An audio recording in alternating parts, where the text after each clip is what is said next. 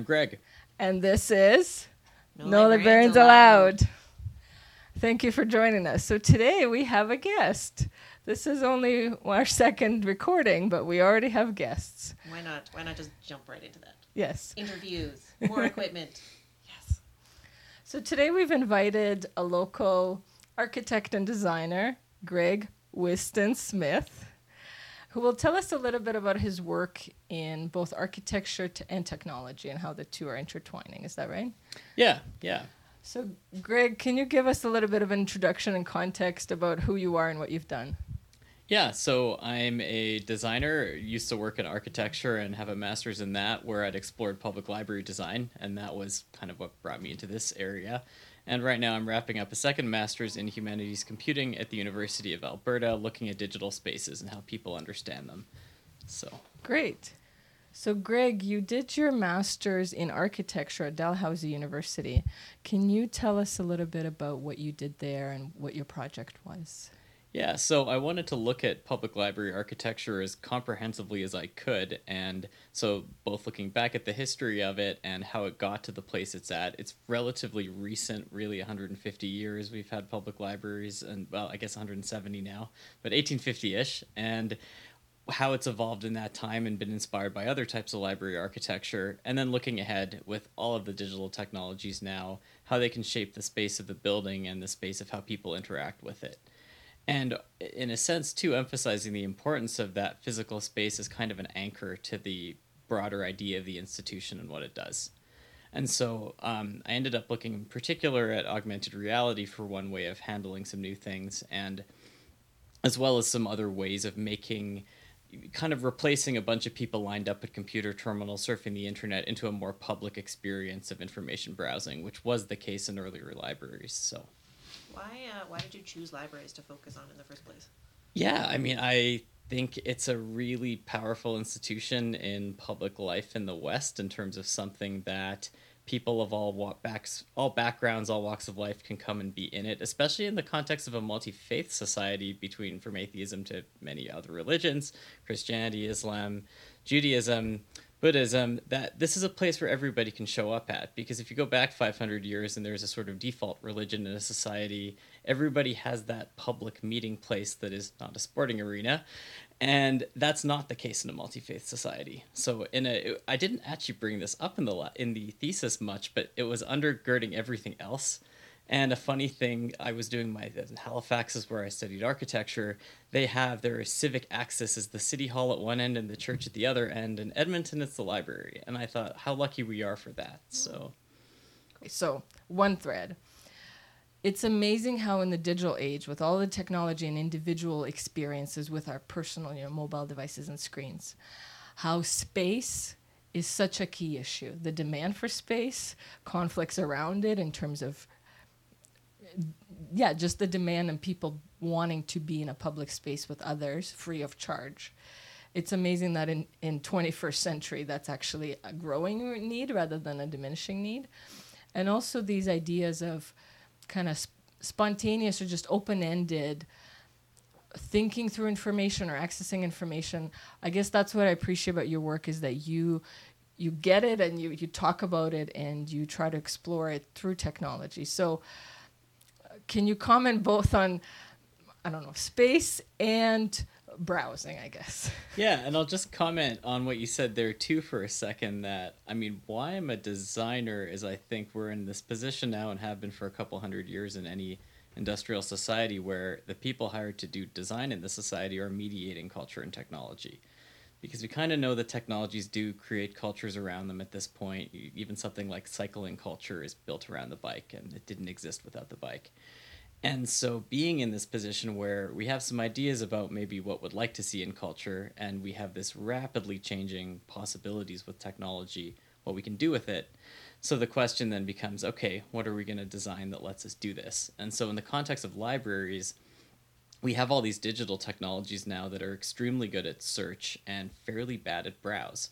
And there's a term, rich browsing interface. I, I think I may be getting that wrong, but something something close to that and it's still screen based even if it's maybe better than a bunch of search results. And so i wanted to think okay everybody talks quite positively about accidental discoveries in a library in vicinity of what they've actually gone to find or a bookstore. And how can we pull that into the physical space? Or, or like the excuse me how we can let people browse the digital database with that richness in the physical space. And i was this was kind of an ongoing thread through a lot of other aspects of this project. I was trying to deal with this while dealing with other things.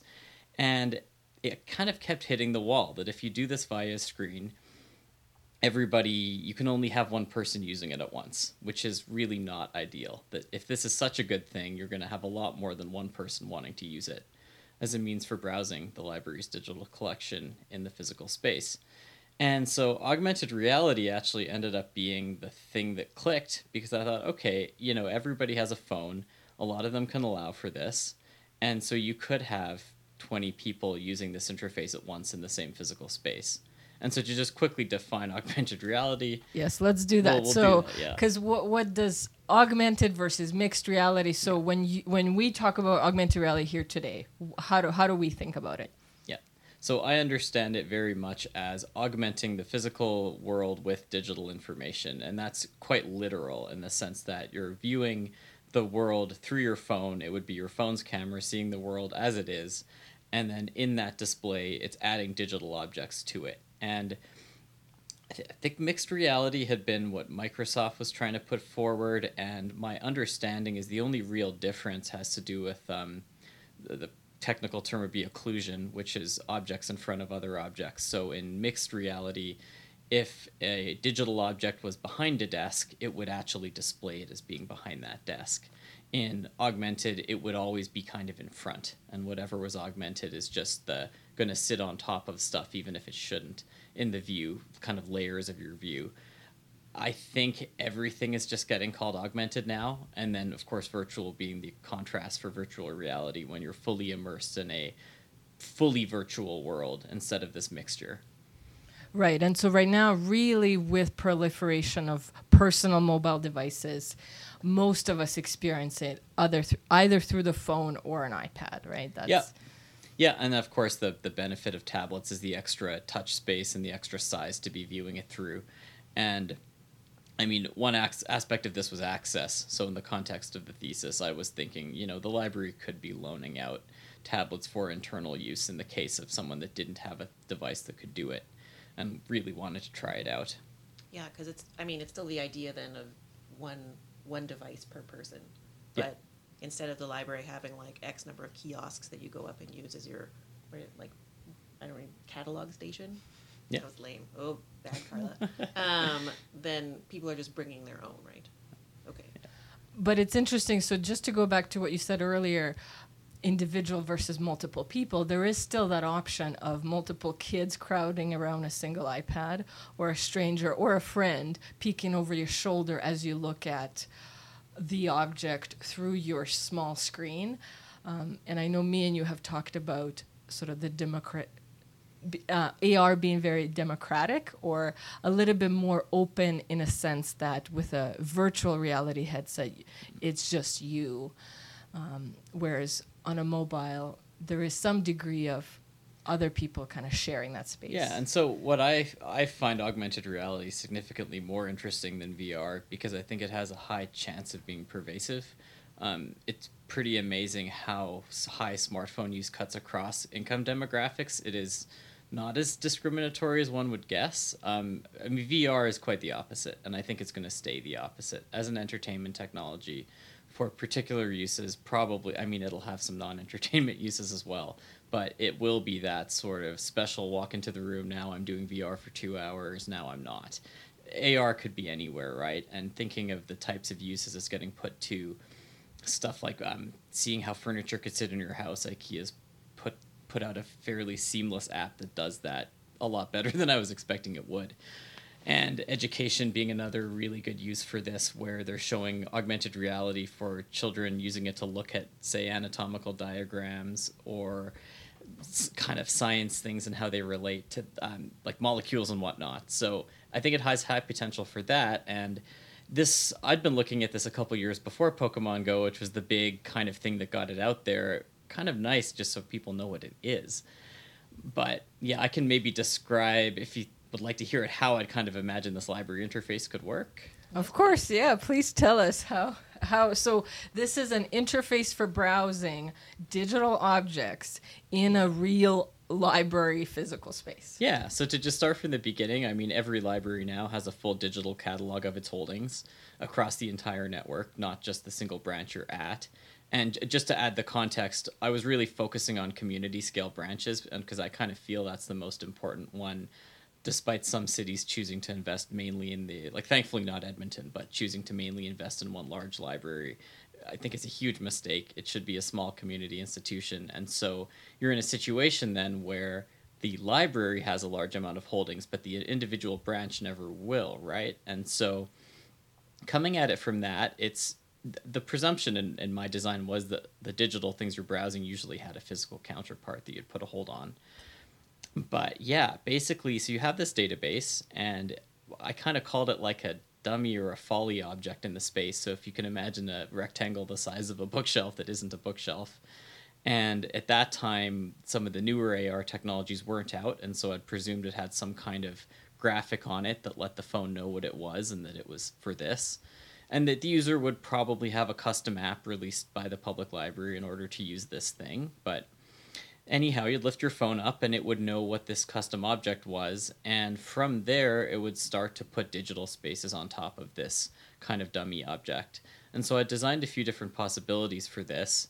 These digital spaces basically could show you either search results if you were searching and then wanted to have a better way of looking at all of them, or even the potential that I thought was a lot more interesting of curated collections. And so if you had this idea in your mind of sort of a greatest hits bookshelf that you wanted your friends to be able to go look at, you as a user could put that, you could create it, publish it, and then go view it in this interface. Or maybe it's even the institution doing it.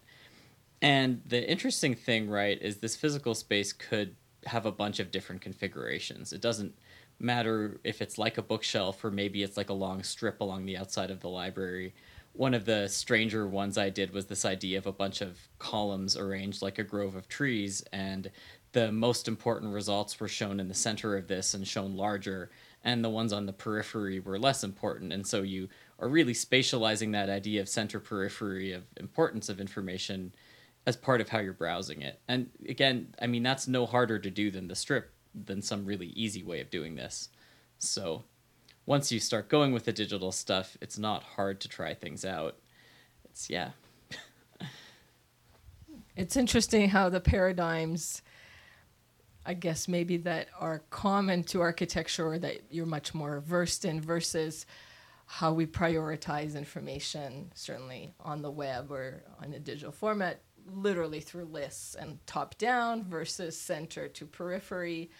Um, and your your idea of a curated list of course now in 2018 like we have an option of either the institution or you know librarians or even users so other library customers who have their own accounts and maybe ma- make lists or even algorithms right so that you know the that collection that that pre-selected view can come from variety of sources and can you even toggle between so today i want to see a librarian's kind of top picks versus algorithmically created. And it could be random, it could be some sort of logic, or obviously crowdsourced by your own readers and the community. Yeah, well, and I mean, search results are an algorithmically curated thing, right? I mean, we're used to this all the time, and I don't think we think of search results as being curated, but they are. And yeah, I, I absolutely see it that way as how this could be used. So, what's the value of having it be something that is basically like a, a digital or a digitally enhanced experience in a public space? So, what's the value of actually having someone come into like the grove of trees or come and see the bookshelf in the library versus, I don't know, browsing it at home on their iPad or whatever?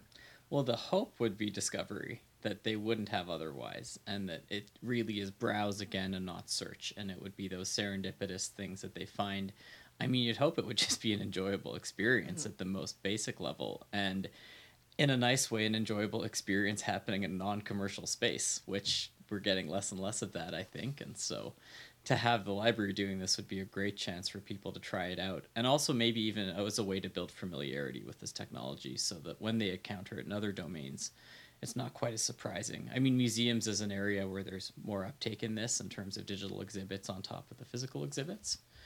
And so I think yeah, there's a fairly good likelihood this will show up more. So So part of it, of course, it will be new every time. Part of it is you have to physically inhabit that space, like to be in a branch. And this is your five minutes of fun, your scavenger hunt like serendipitous injection of both information and kind of fun experience. Just not having a particular goal rather than sitting in your room with a screen. And and I also wonder. So you know, there's a lot of talk recently about the addictive, be, um, the built-in addiction of sites and endless scroll and kind of keeping us on the app on the site, versus I wonder how in a real space it can you manufacture sort of addictiveness mm. to stay in but there are limits right you're not going to spend a full hour in a single spot in a library standing at least. Of course we want you to you know st- stay and be comfortable but i think that physical experience of of that browsing will be different. Maybe that's part of the like the way to break the addiction to the actual object though right? Because if you're moving more into augmented reality if you're having more i know not the term we use but a mixed reality experience. So you're less reliant on just this thing in your hand to provide you with that experience and instead you actually i mean kind of talking about pokemon go some of the things some of the benefits that people were saying was like getting people out for walks and exploring different areas of their city that they'd never been to and all that all that good stuff that happens when you are maybe a little bit more divorced from that piece of tech and actually experience the world. So maybe this is the way that we can move a little bit more in that direction. Yeah, I mean, what I found most interesting about the Pokemon Go thing, living downtown by a bunch of parks, the amount of um, random, you know, people talking to strangers in a casual manner about this game because they were all playing it. And these are spaces that, you know, despite being in a fairly dense neighborhood, they're not really inhabited that much. And so for that kind of three months of summer that this was going on, it was great to see the amount of sociability going on and the way that because it was an augmented space and uh, it should be noted pokemon Go's doing two things at once. It's doing both augmented reality and geolocation based things and so it's kind of a debate whether um, geolocation is not maybe enough to be augmented reality because we assume that it should also have this visual component that is overlaying digital graphics on the space. But in the way that it's maybe even more place based that place based than augmented reality is was really important. And so, yeah. Oh, sorry. So one of your goals, I would hope, so you did the research. Are you now working on a prototype or kind of a demo of actually putting some of this browsing interface uh, into action? Can you talk about that? Potentially is, is the most I can say. I'm working on a different augmented reality project, which is excellent and having to get into the technical side because one of the great things about being a designer is we usually know enough about the tech to figure out how we could use it without having to get into the fine details, which is maybe not great for getting working prototypes, but pretty good for getting some interesting ideas out there. But now that I am playing around with the tech, it's, you know, as easy as I was hoping it might be. So, yeah, there may be something coming. What are you using? Um, in this case, um, it's it's a thing through the University of Alberta, and we're partnering with a different organization, and they're using Unity with the EasyAR as the SDK that they're using for that. Um, it's got a fairly generous license compared to some of the other ones. So I think you need to be making over a hundred grand a year as a company to hit the next tier. In Unity, yes. Yeah. So, so this is an SDK, the Easy AR, and then it just plugs straight into Unity, and then but it does have some separate cloud stuff going on. So it's got its own license that you have to kind of you know paste the paste the text into Unity so it knows that. But sorry, explain SDK. Ah, sorry. Yeah, software development kit. So Unity 3D is a game engine, so you would create your kind of world or functionality, and which can be transported to a mobile app. Is that right? Absolutely, yeah. yeah. And so this, um, sorry, what did you call it? ARKit. Uh, Easy AR is the Easy name of this one. Yeah. So it would integrate nicely with the Unity 3D essentially software. Um, so it's neat to see how many tools. Um, Yeah, and to give a brief technical overview, I mean, where things are at with AR, um, there's, I'm going to say something around the number of 10 to 15, maybe 12 major or semi major approaches. All of them seem to offer this SDK or software development kit. That almost all of them offer some way to put this in Unity. Um, some of them have a CMS, so content management system, like a blogging software that would be a user friendly way of going online and creating AR content. And there is a bit of a gap between the ones that are maybe focused most on the technology, so they have an SDK but not any user friendly way to use them. The ones that are really trying to build themselves into marketing, so one way that that works would be a print magazine ad that you, if you have this app, can go and view augmented content with that. So they often do have some user friendly aspects. And then there's also one such as just called Augment that's really about product marketing. So the idea that you can you still need a marker for this, or depending on your phone, so you'd have some kind of image you print out, put it on your desk, hold up your phone, and then you could see um, some product you might want to buy from an online store, see a coffee maker or something in context. So, yeah, it's and it's an interesting place right now because while some app development and especially game app development, Unity's become giant in this space, and probably for the best that it has, just for the good sides of standardization that come from that. The AR stuff is still a bit up in the air.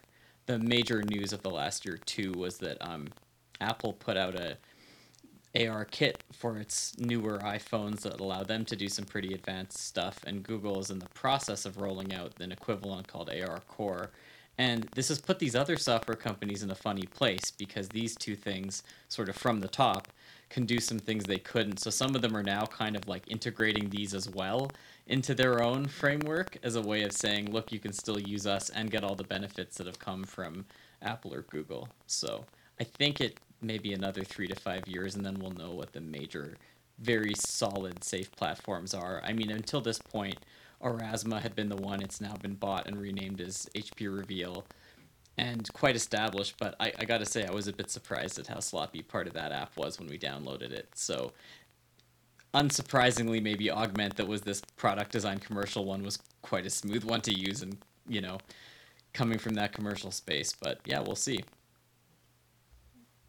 So this is a project that you mentioned um, is separate from your sort of library user interface, Yeah. so you're working at the University of Alberta on that. Yeah. Now, let's let's use one more acronym that's highly technical. So Greg already went fairly detailed in terms of different platforms and tools, which is great. However, recently you've explained SLAM to me. Um, I, I realize that you know this is as sort of dense as we're gonna get. So uh, maybe to start, so I would like to spend you know two minutes on SLAM. I will read kind of a definition, and we'll discuss if it makes any sense to any of us here. So, SLAM is a technology used in computer vision technologies, which gets the visual data from the physical world in shape of points to make an understanding for the machine. And SLAM stands for simultaneous location and mapping. It makes it possible for machines, so really computers or phones, to have an eye and understand what's around them through visual input. So you've already mentioned markers, right? So traditionally the way AR has worked is there's some sort of code shape. Really it's it's your phone reading that little black and white pattern and matching it against something in some sort of database to make that bicycle or drone appear on your phone. Here, we don't need a marker, right? It's the phone, the camera is reading the real world and not and it also knows where you are in space. Is that correct? Yeah, basically. But what's interesting about it is um, it loses some context from that too, in the sense of basically the way I think about how SLAM is working. If you have a car driving down the street, they're using SLAM in autonomous vehicles, so that's probably the most widely thought about aspect of it now. If you have a tree moving past the car as it's driving, SLAM would be how it knows it's the same tree because it's kind of mapping at every moment where things are in space and then tracking as they're moving. And so it does let the computer know where it is in a certain space, but possibly unlike a marker, you don't know what space that is or where other things are in the space. So as me as a designer, if I have some kind of virtual space that I want to pretty directly map onto a certain physical space, that actually in some way slam isn't quite enough because how do I know that the corner of my room matches the corner of the real room? If I really all know it well enough, I could probably find a way to do that versus if I just put a marker in that corner and in my virtual thing, you know, you actually put the marker in your virtual space as well when you're doing it marker based. It's like an extremely direct mapping, even scale. So if you have a object you're showing through the marker, if I know the real world size of the marker, I can scale my digital object related to that. So SLAM is great in the context of something like the IKEA furniture thing where you're going to be in anybody's living room, not a certain person's living room. And it does let you do, or if you want to just show something on a desk, well, that desk could be anybody's desk, and the objects could be any size. And so it'll be interesting to see how it gets deployed in, again, other contexts beyond, say, the self driving cars. And yeah. I feel like those are contexts that i don't know i'm like, wouldn't they have explored those first before the self-driving? It's much, much, much harder to do. Oh, yeah, yeah. so right to the self-driving car. So you're saying there's still obviously value for those visual cues for machine vision until we have absolute awareness through the phones of of the space and interpreting it. But of course, how much computing power is needed to sort of process it and then render it. So th- this is where we always are with any digital technology, right? Totally, yeah. And I think the technology is going to move faster than we can keep up with it. But I think, yeah, again, coming from a design perspective, it's pretty bad to get too hung up on the current sense of the technology and much better to have a vision of what you're trying to do and then see what's possible and keep checking in and what's possible every five years. Thoughts about it for libraries?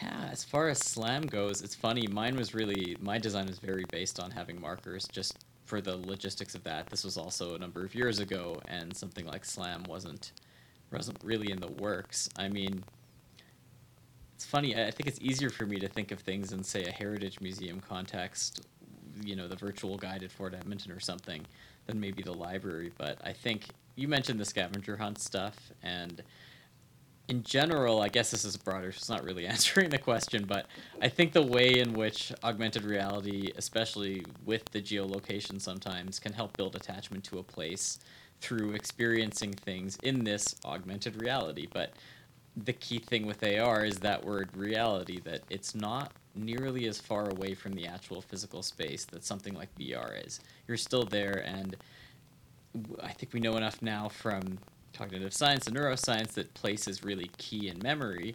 And part of what makes people care about their places and want to take care of their places and communities is attachment to them.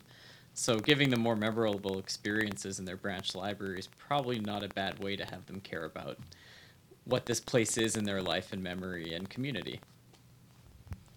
Beautifully put. And of course, both interior and exterior space, right? People have very strong feelings about their community branch, renovating, building new library places, new locations.